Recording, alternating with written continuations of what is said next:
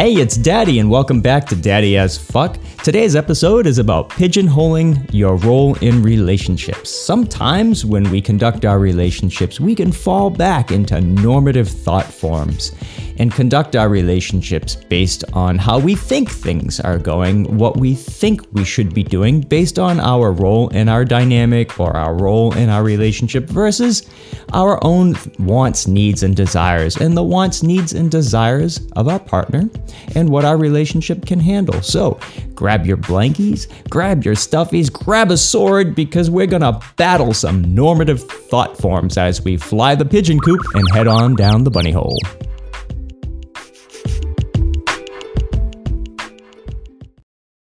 Pigeonholing your role in relationships is something that came out of um, deconstruction with Baby Girl when we first started creating our relationship because we created our relationship with such intentionality that I feel if we were both asked to draw a picture of our relationship, it would look very similar. You know, we work hard to make sure that we're both kind of looking at the same view out of a very similarly framed window. And that's caused me to look back at my uh, the way I conducted myself in my relationships in the past. And then it kind of caused me to look at the world around me and realize that this there's this thing with roles going on. So I'm going to ask a couple questions. Have you ever been frustrated or at odds with how you think relationships should be going versus how they have actually played out? Have you expected things of your relationship only to be surprised that they go completely differently? Have you ever felt limited in your relationships, but also like you needed them to be more? Do you use your past relationship experience to govern your current or future relationship choices and our goals? Meaning, are you using your experience as a yardstick to compare what you've had versus what you have? If that's the case, you may be pigeonholing yourself to some degree or another. Now, pigeonholing is a term that I'm kind of co opting and coining into the realm of relationships. Pigeonholing yourself into a role in a relationship it's it's nothing new. For example your mom is your mom right? But she may also be a sister. She may be an employee. She's certainly a customer in some stores. She may be someone's best friend. She's somebody's she may be somebody's wife or life partner. And to each one of those people that she has those types of relationships with, she's kind of playing a role on, you know, not intentionally. It's like she acts as uh, an employee to her boss. She's not going to go to her boss and say, Hey, honey, where should we go on vacation this summer? It's just not going to happen. She's going to go to her boss and say, Hey, I need to take some vacation time this summer. You know, it, it's a role that just happens by virtue of the nature of the relationships that we're in. So, yes, we all live in certain roles in our different relationships in our lives, but pigeonholing, which can happen pretty much in any relationship, is like typecasting in a way. And I'm going to say that the the more unresolved insecurities we have, the more likely we are to take our cues from the world outside of us as to how we should be acting in certain types of relationships. But pigeonholing as a type of as a form of typecasting is is one in which we see ourselves or allow others to see us a certain way and we make our choices to control how we are behaving in those relationships such that this view of ourselves and the view others have of us directly influences the way we feel, think, and act in our relationships. Like we take that feedback from the world around us and we use that as like a double check to make sure like oh i was a good wife i was a good mother today i was a good friend today i was a good employee today. This view kind of becomes our reality and it can get very muddy and gray. And we make choices that correlate with our view of how we feel we should be acting. We accept our role in relationships with such resolve that it can govern our every choice even though deep down in our hearts we know that we are not truly happy, we need more, and maybe settling, and it might even feel like there is no choice. I mean, how many times have you sat at work going like, "Well, I'm stuck here. I got to pay the mortgage, I got to pay the bill, I got to be a good employee. I got to know my role." So, in some ways, we commit to the fate that are laid out by the choices we've made in our past, you know? We adopt the role of the relationships that we're in.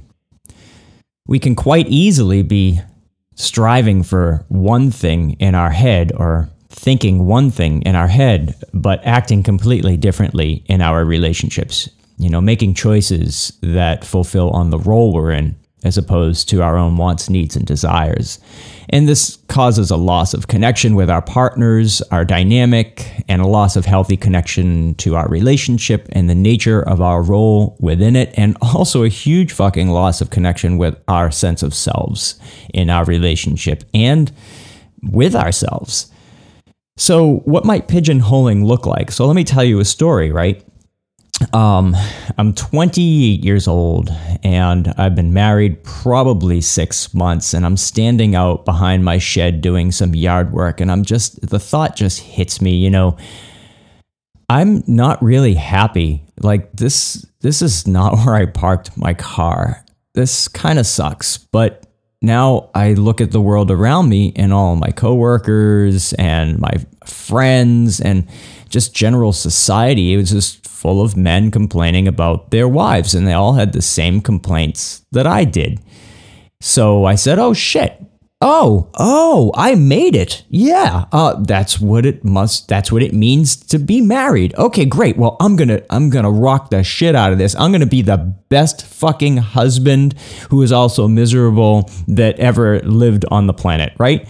So I, I adopted the role because the role was more important to me. Like living up to the role that is a consequence of the choice I made in my past to get married.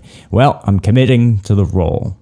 And so there I pigeonholed myself. So here's another story. Um, when my marriage, I knew my second marriage was having problems. Uh, it really hit me one night when I was laying in bed and we were going to sleep and everything fell quiet in the dark and I was laying there going off to sleep. And this happened many, many, many times.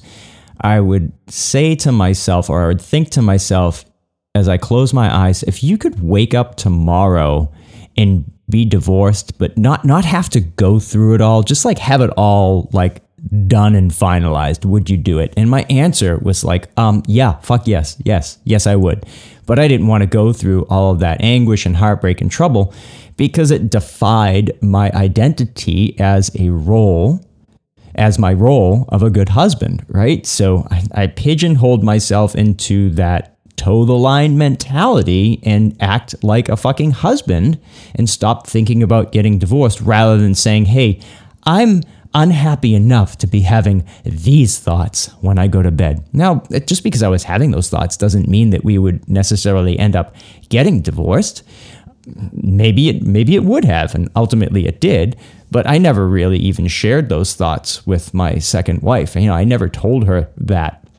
We never had a chance to discuss it. Why? Because I set them aside. I set my wants, needs, and desires aside to play the role of husband. Here's another story. So, I have a friend, and he, many, many years ago, he was about to get married. And it was about a month before he was going to get married that he would frequently come to me and very strongly complain about his partner to the point where he would be like, "Yeah, dude, I just don't get it. I don't. I don't get." And uh, pardon the toxic masculinity here. I, I just don't fucking get it. Women suck, dude. And I'm like, well, hello. I raised my hand and I said, so just like I just want to like you're getting married in a month. Are you sure you want to do that if you're standing here saying like you can't stand to be around her, but you're getting married next month. He's like, yeah, yeah, dude, I don't know. You know, it's just women just suck. And he completely like, completely ignored like the direct question about like, hey, dude, you're saying women suck, but you're about to commit to one for the quote unquote rest of your life. What the fuck is going on here? He was so focused on playing the role of miserable fiance, soon to be miserable husband that he just went on to get married and he would not even address my question about hey what's with that you know? Because he was pigeonholing himself into the role of hey relationships suck and this is what happens when you're with a girl and dot dot dot. Pigeonholing, I find, can look a lot like being resigned to one's fate, feeling like you have no choice, having thoughts of taking what you can get. When you find yourself looking for ways to convince yourself that things are working, yeah, there's some pigeonholing going on there. It's like, ah, uh, yeah, there's this and this, but there's this, and this just, that's not a symptom, it's kind of a sign. Using inverted assurances like, well, it could be worse, could be indicative that you're trying to justify yourself in a role that you might not be happy with, but you're accepting because you're in that role. When you um, often find yourself rationalizing why you should stay in a relationship, yeah, that's that's another good sign that you might be pigeonholing pigeonholing yourself into the role of a partner, a spouse, a caregiver, a dominant, a submissive, etc., deprives us of the ability to make choices that are right for us both now and in the future. We become that which we see we should be, and along the way, it slowly erodes our sense of self, such that if the relationship becomes something that's no longer healthy for us, it's nearly impossible for us to see it. So let's take a look a little bit deeper into pigeonholing and let's take a t- let's um take a look at relationship roles.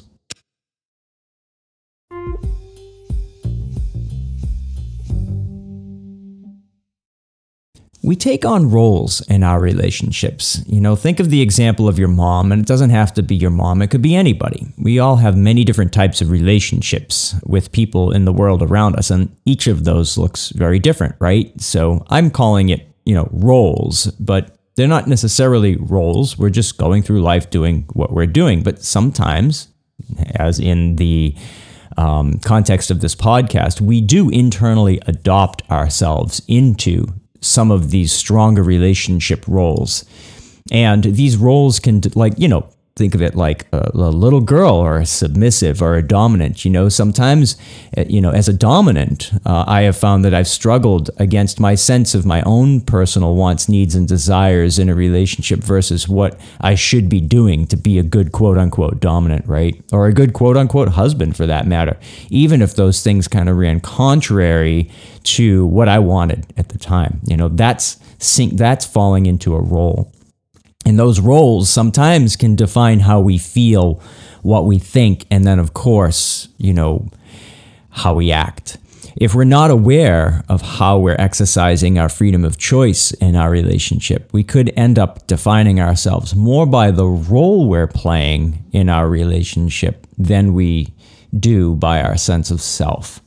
So when we play the role of ourselves rather than the role defined by our relationship, it elevates us out of the limiting restriction of singular roles like partner, daddy, spouse, caregiver, dominant, submissive, little girl, and even mom or dad, brother or sister, in the sense of being, um, you know, a family member, right?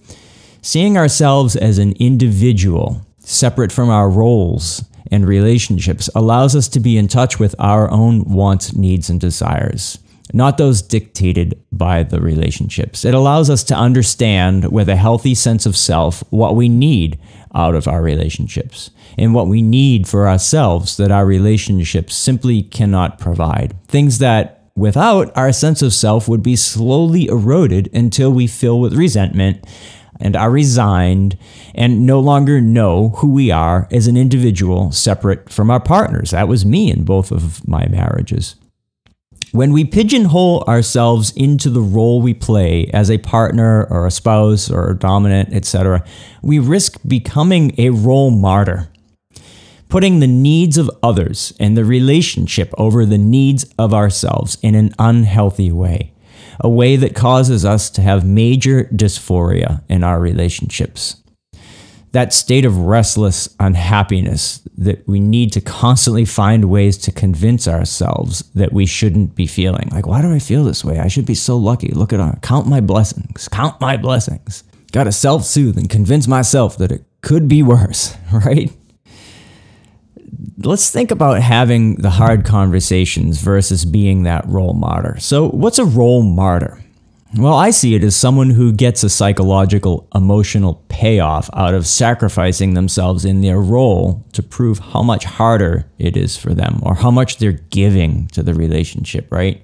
Holding on to our stories as human beings are apt to do gives us power because those stories give us proof to support all the other stories we have about ourselves and the world around us, right? It, you know, this is right, that is wrong, this is true, this is false. It kind of gives us, um, you know, like an internal compass about how the world works.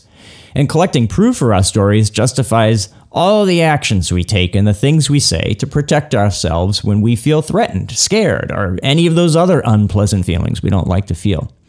Even more so, we don't ever want to accept that we have responsibility over how we feel. No, we're just feeling all the feelings. It couldn't possibly be anything in my control, couldn't possibly be as a result of any of my choices or actions. No, we much prefer the focus that it's coming from some external threat that i feel these icky things because something's something's making me feel these icky things not because something's happening and I'm interpreting it through all the stories that I've collected to justify it, it as an icky thing that shouldn't be happening, right? Here's an example. Now, this, this might go a little bit sideways, but try to follow the bouncing ball. My mom forbids us uh, to help her with dishes. She literally, no matter how big the mess is, no matter how big the dinner was and a disaster the kitchen is, she does not accept help doing dishes. My take on it is that accepting help would rob her of the proof that she does everything herself, and it would steal the power of her story that justifies her feeling unappreciated. Now, I'm not banging on my mom, I'm just highlighting the mechanics of the human condition, because in fact, she's very much appreciated. And she literally chases us out of the kitchen to prevent us from proving her story wrong. Because if she accepted the help, it would mean that she did have help. She was worthy of the help and, in fact, is appreciated. Why would feeling worthy and appreciated be a bad thing, you might ask? Why doesn't my mom want to take the help so that it can validate that she is appreciated and she is deserving of the help? Because I feel that it puts us in a position where we can get hurt. If we then start collecting proof that we are worthy and we are appreci- appreciated, then it puts ourselves in a position that we can lose that. Then you, you definitely have something to lose, right? That if something comes along and takes that sense of worthiness or appreciation away, it'll break your heart a little. So it's so much easier to convince yourself you're not worthy or appreciated and you'll just do it yourself. And thanks for the offer, but I'll just do it myself. In this way, you're constantly protecting yourself and you won't get hurt. And the fact is, that can be hurting you every minute of every day and in ways that are far more insidious than the alternative. How? Because it's robbing you of chances for those intimate connections and human bonding that allow yourself to feel worthy and appreciated can create. For example, my mom accepts the generous help graciously, deservingly, and we spend 20 minutes of quality time doing dishes together and basking in the shared experience, talking and laughing and enjoying the satisfaction of cleaning up together. You know, that's that's one possibility it could create. But the reality is, there's no amount of thank yous and shows of appreciation that will change her behavior because it's not external. It has nothing to do with people saying thanks or offering help. It comes from inside of her, and it comes from inside of me, and it comes from inside of you. When we are pigeonholing ourselves into our role in a relationship and we're being a role martyr, there's an unwillingness part from that way of being. It would rob us of our power to do so. And after all, this is harsh but true. We can't hold things over others if we ourselves are asking for what we need and making sure that we're getting it, because that leaves us vulnerable. And then we might owe somebody else something, and ooh, isn't that a shitty thought? But wait, there's another way we can be true to ourselves.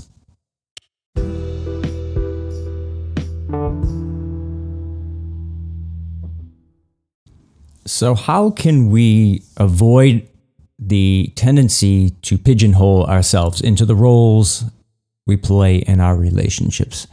How can we be true to ourselves while also respecting that we are a partner, we are a husband, we are a dominant, we are a submissive.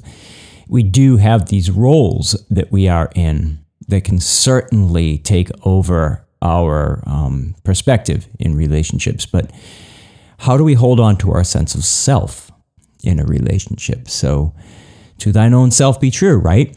Focusing on my wants, needs, and desires and communicating them allows me to work with my partner to create and maintain a relationship that fulfills me rather than my simply filling the role of boyfriend, submissive, daddy, mother, lover, friend, etc. Because there's no guarantee that the role that I see myself in and the way that I interpret that role as it should be is going to be one that I carry out in a fulfilling way for my partner, right? But when you consider that when you meet somebody, you are meeting them as you, as an individual and they are an individual and you both kind of like each other and you're attracted to one another so then you start spending more time together right? You came together you started as individuals so we tend to or i find that i have had a tendency to give up my sense of individuality over to the role of a relationship. And it can be hard to separate ourselves from the story of the roles that we play. The world surrounds us with examples of how to be in our relationships, suggested ideals in movies and social media, even in conversations with friends and families, as we all try our best to support one another through this thing called life.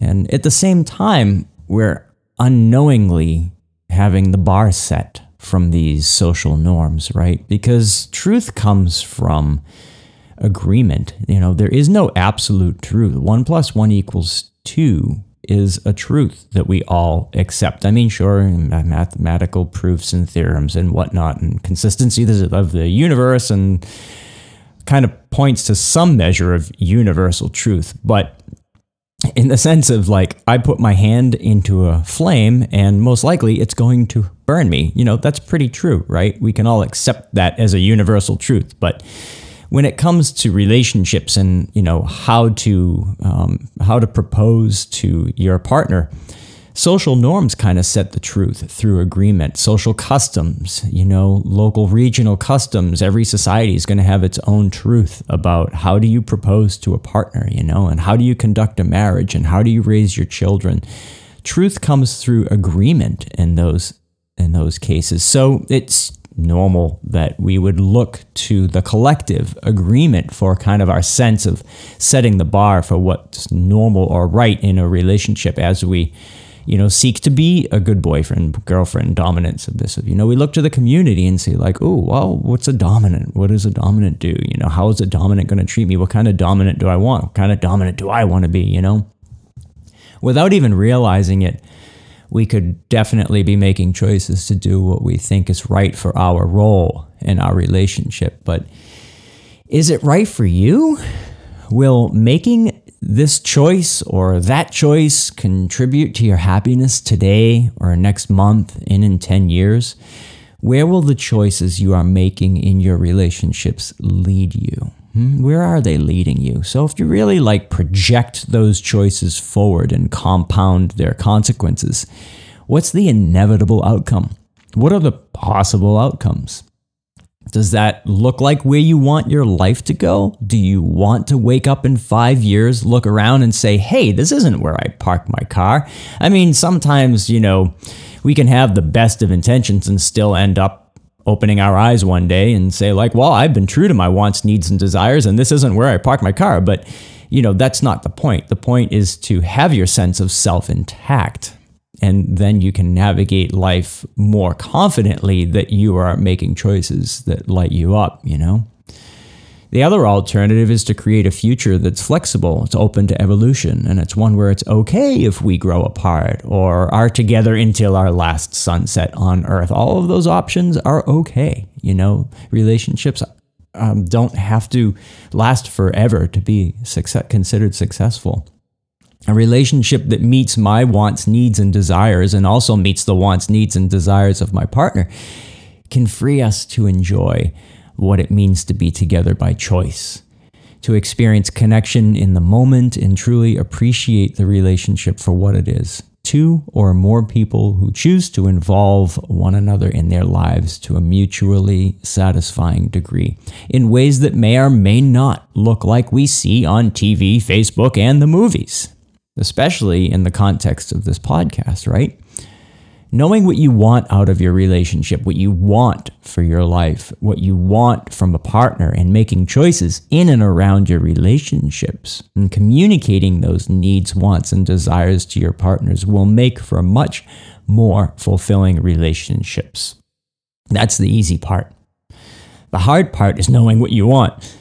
Few people take the time to sit down, guilty in the past, guilty, and really look at their life and their needs, their wants and desires, and really determine what it is that works for them in the context of having a relationship.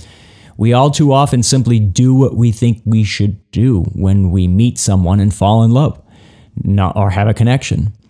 Not to mention all the hormone-driven behavior and all the choices we make that mask and or cater to our unresolved insecurities and fears that are in the background gnawing away at us. Protect me, protect me.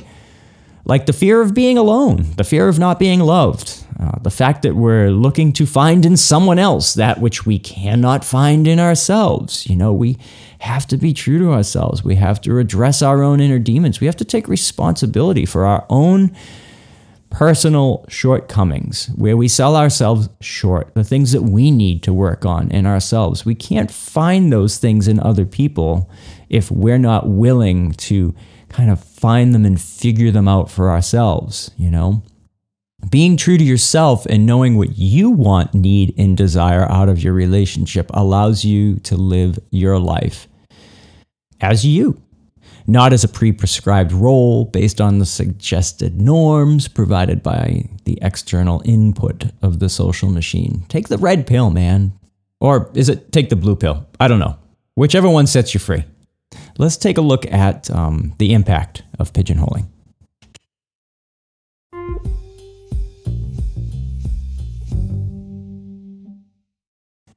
Part of knowing ourselves and knowing what we want is understanding that relationships can take many shapes, and they evolve, obviously.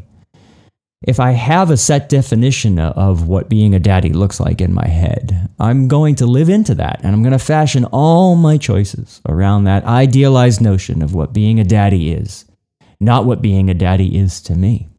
And when I do that, it's going to create a relationship that looks one way rather than creating a relationship that's based on the ebb and flow of dynamic, based on the beautiful clashing of the wills of two or more people trying to find their way through life who can also be incredible sources of comfort, joy, and support for one another. Think of it this way, right? So, when I started in my relationship with baby girl, I had a lot of ideas about what being a daddy looked like in my head.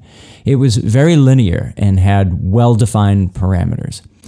Quote unquote, this is what being a daddy looks like in my head. And if I kept with that role, I doubt we would have evolved the way we have. Instead, that image was just a starting point.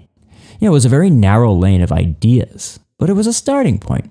And instead of strictly governing my choices based on that perceived role and to stay in that lane of what I thought a daddy might be, we each took a brush and a palette of infinite colors and painted that image I had and then added all sorts of wonderful murals, expanding and growing my initial view of what being a daddy looked like into an incredible, living, breathing piece of art with an ever expanding life of its own.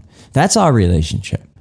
Flowing with the free will and choices that come from two individuals sharing wants, needs, and desires, then finding ways to create that and bring us closer, even if it means we're physically apart. And also, it, it, comes from two individuals stumbling around and tripping over their demons, fears, and insecurities and sharing those and sorting through those and finding places for them and mostly finding places where they could potentially impact our relationship and then navigating around them to make sure that we're healthy and we're getting what we need as individuals as well as you know in a fulfilling way inside our relationship when we make choices in our relationships based on the role we envision ourselves being in, like I did in my past, well, then guess what happens? No one but us really notices how well we're living up to that ideal. Why? Because everyone else is all too busy living up to their own internalized ideals, or sitting there wondering, like, why? Like, you're doing what you're doing when I'm sitting here with my wants, needs, and desires in my hand and trying to communicate to you what I need out of this relationship. And you're like, but I did all the things. I'm a great husband. We need to get the roles out of the way by getting in touch with who we are as individuals in our relationships what our wants, needs, and desires are, and how we and our partners can work together so we all get what we need. Compromise accepted, of course, but not at the total exclusion of sense of self. We are more than the roles we play in relationships. By casting ourselves into roles and living up to the expectations we perceive those roles as having, we're pigeonholing ourselves into relationships, looking, feeling, and evolving in a very specific way. This can often lead to our feeling constrained in those types of relationships, like they're not enough, like we're trapped, and what's dangerous about that is that sometimes we could find ways to get what we need by doing stupid shit like deceiving or cheating or lying, you know, doing selfish little things to get that self satisfaction that we're missing, those unmet wants, needs, and desires that we're not bringing to the table because we're too busy playing a role, only to feel guilty later about doing those things, knowing that now they've eroded the trust that we have in our relationships if our partners became aware of the stupid things that we did. Playing a role in relationships can also prevent us from realizing that relationships can take many forms. Marriage, partnership, DS, power exchange, it can look the way you think it should look, are told it should look. Those are good starting points or templates to build on, especially if you're new. Or ideally, it can look the way you and your partner want it to. Create it.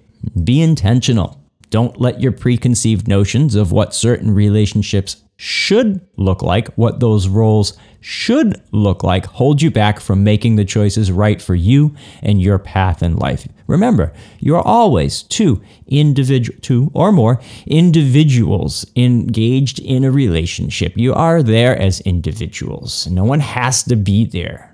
You may as well be there as yourself. And I know we all sometimes battle the fear that if I say X, my partner will leave me, but uh, you know, X is what I really need. Well, say X then, because if you're not going to get what you need, then, you know, the relationship is already failing. And failing in the sense of not providing the self satisfaction that keeps it healthy and, and meets the needs of all of the, truly meets the needs of all of the people in it a good solid relationship where both partners are bringing their wants needs and desires to the table allows room for the those wants needs and desires to be met through the relationship not to be hampered by the relationship not to be sacrificed in the name of the relationship. Conducting your relationships in ways that um, leave room for both individuals wants needs and desires to sit center stage takes a lot of trust honesty and communication. And and you know what? Honestly, feeling this way yourself is no guarantee that your partner will be up to the challenge of rising out of the normative way we're all taught love should look like. And that's okay. I mean, there's, I, I understand there's a sense of security in following the template that's all around us in social media and TV and movies and conversations with friends and families. There's a support system that tells you this is how things should be. And that creates a sense of security. Yeah, definitely. But if we as individuals are struggling in our relationships because they're suffocating us there's no because there's no room for our wants needs and desires that's not okay. And that really brings me back to thinking about when i used to pigeonhole myself to the detriment of my own satisfaction and to like healthy functioning of the relationship if I had to tell myself um, anything, if I had to go back in time and tell myself anything, it would be that, look, dude, just because you, and sorry, sorry, talking about like the total hetero there, dude, just because you have a connection with someone doesn't mean we have to be in a relationship with them. life is too short to force connections that aren't working because we want them to. And yes, I had a lot of insecurity issues and a lot of doubts that I was lovable. So, you know, I tended to like really lean into my partnerships because they helped me form a sense of self. They helped me feel like, yes, you deserve to be loved. And if you lose this, then it proves that you're not lovable and all that crap that we battle with in the background. That's very real. But it still is no reason to be in a relationship. Life is too short to force connections that aren't working just because we want them to. So, what's left is to build our relationships from the place of an individual. I am an individual with independent wants, needs, and desires, and I am engaged with in a relationship with another individual who has wants, needs, and desires, and together we respect each other's wants, needs, and desires and create shared wants, needs, and desires that work in concert with our own. And we leave lots of room for individuality to be valued in our relationship. Why? Because we, we met as two individuals and we're together as two individuals. The roles don't matter. The roles will shift and change over time. And if we get stuck being focused on I need to be a good daddy, I need to be a good dominant, well, I might just miss out on being a good partner. So keep that in mind when you're thinking about your role in your relationships and the choices that you make and where those choices are coming from. Because, like I said, life is short. And I know some of you out there are waiting for this. We don't just live once, we only die once. We get to live every day.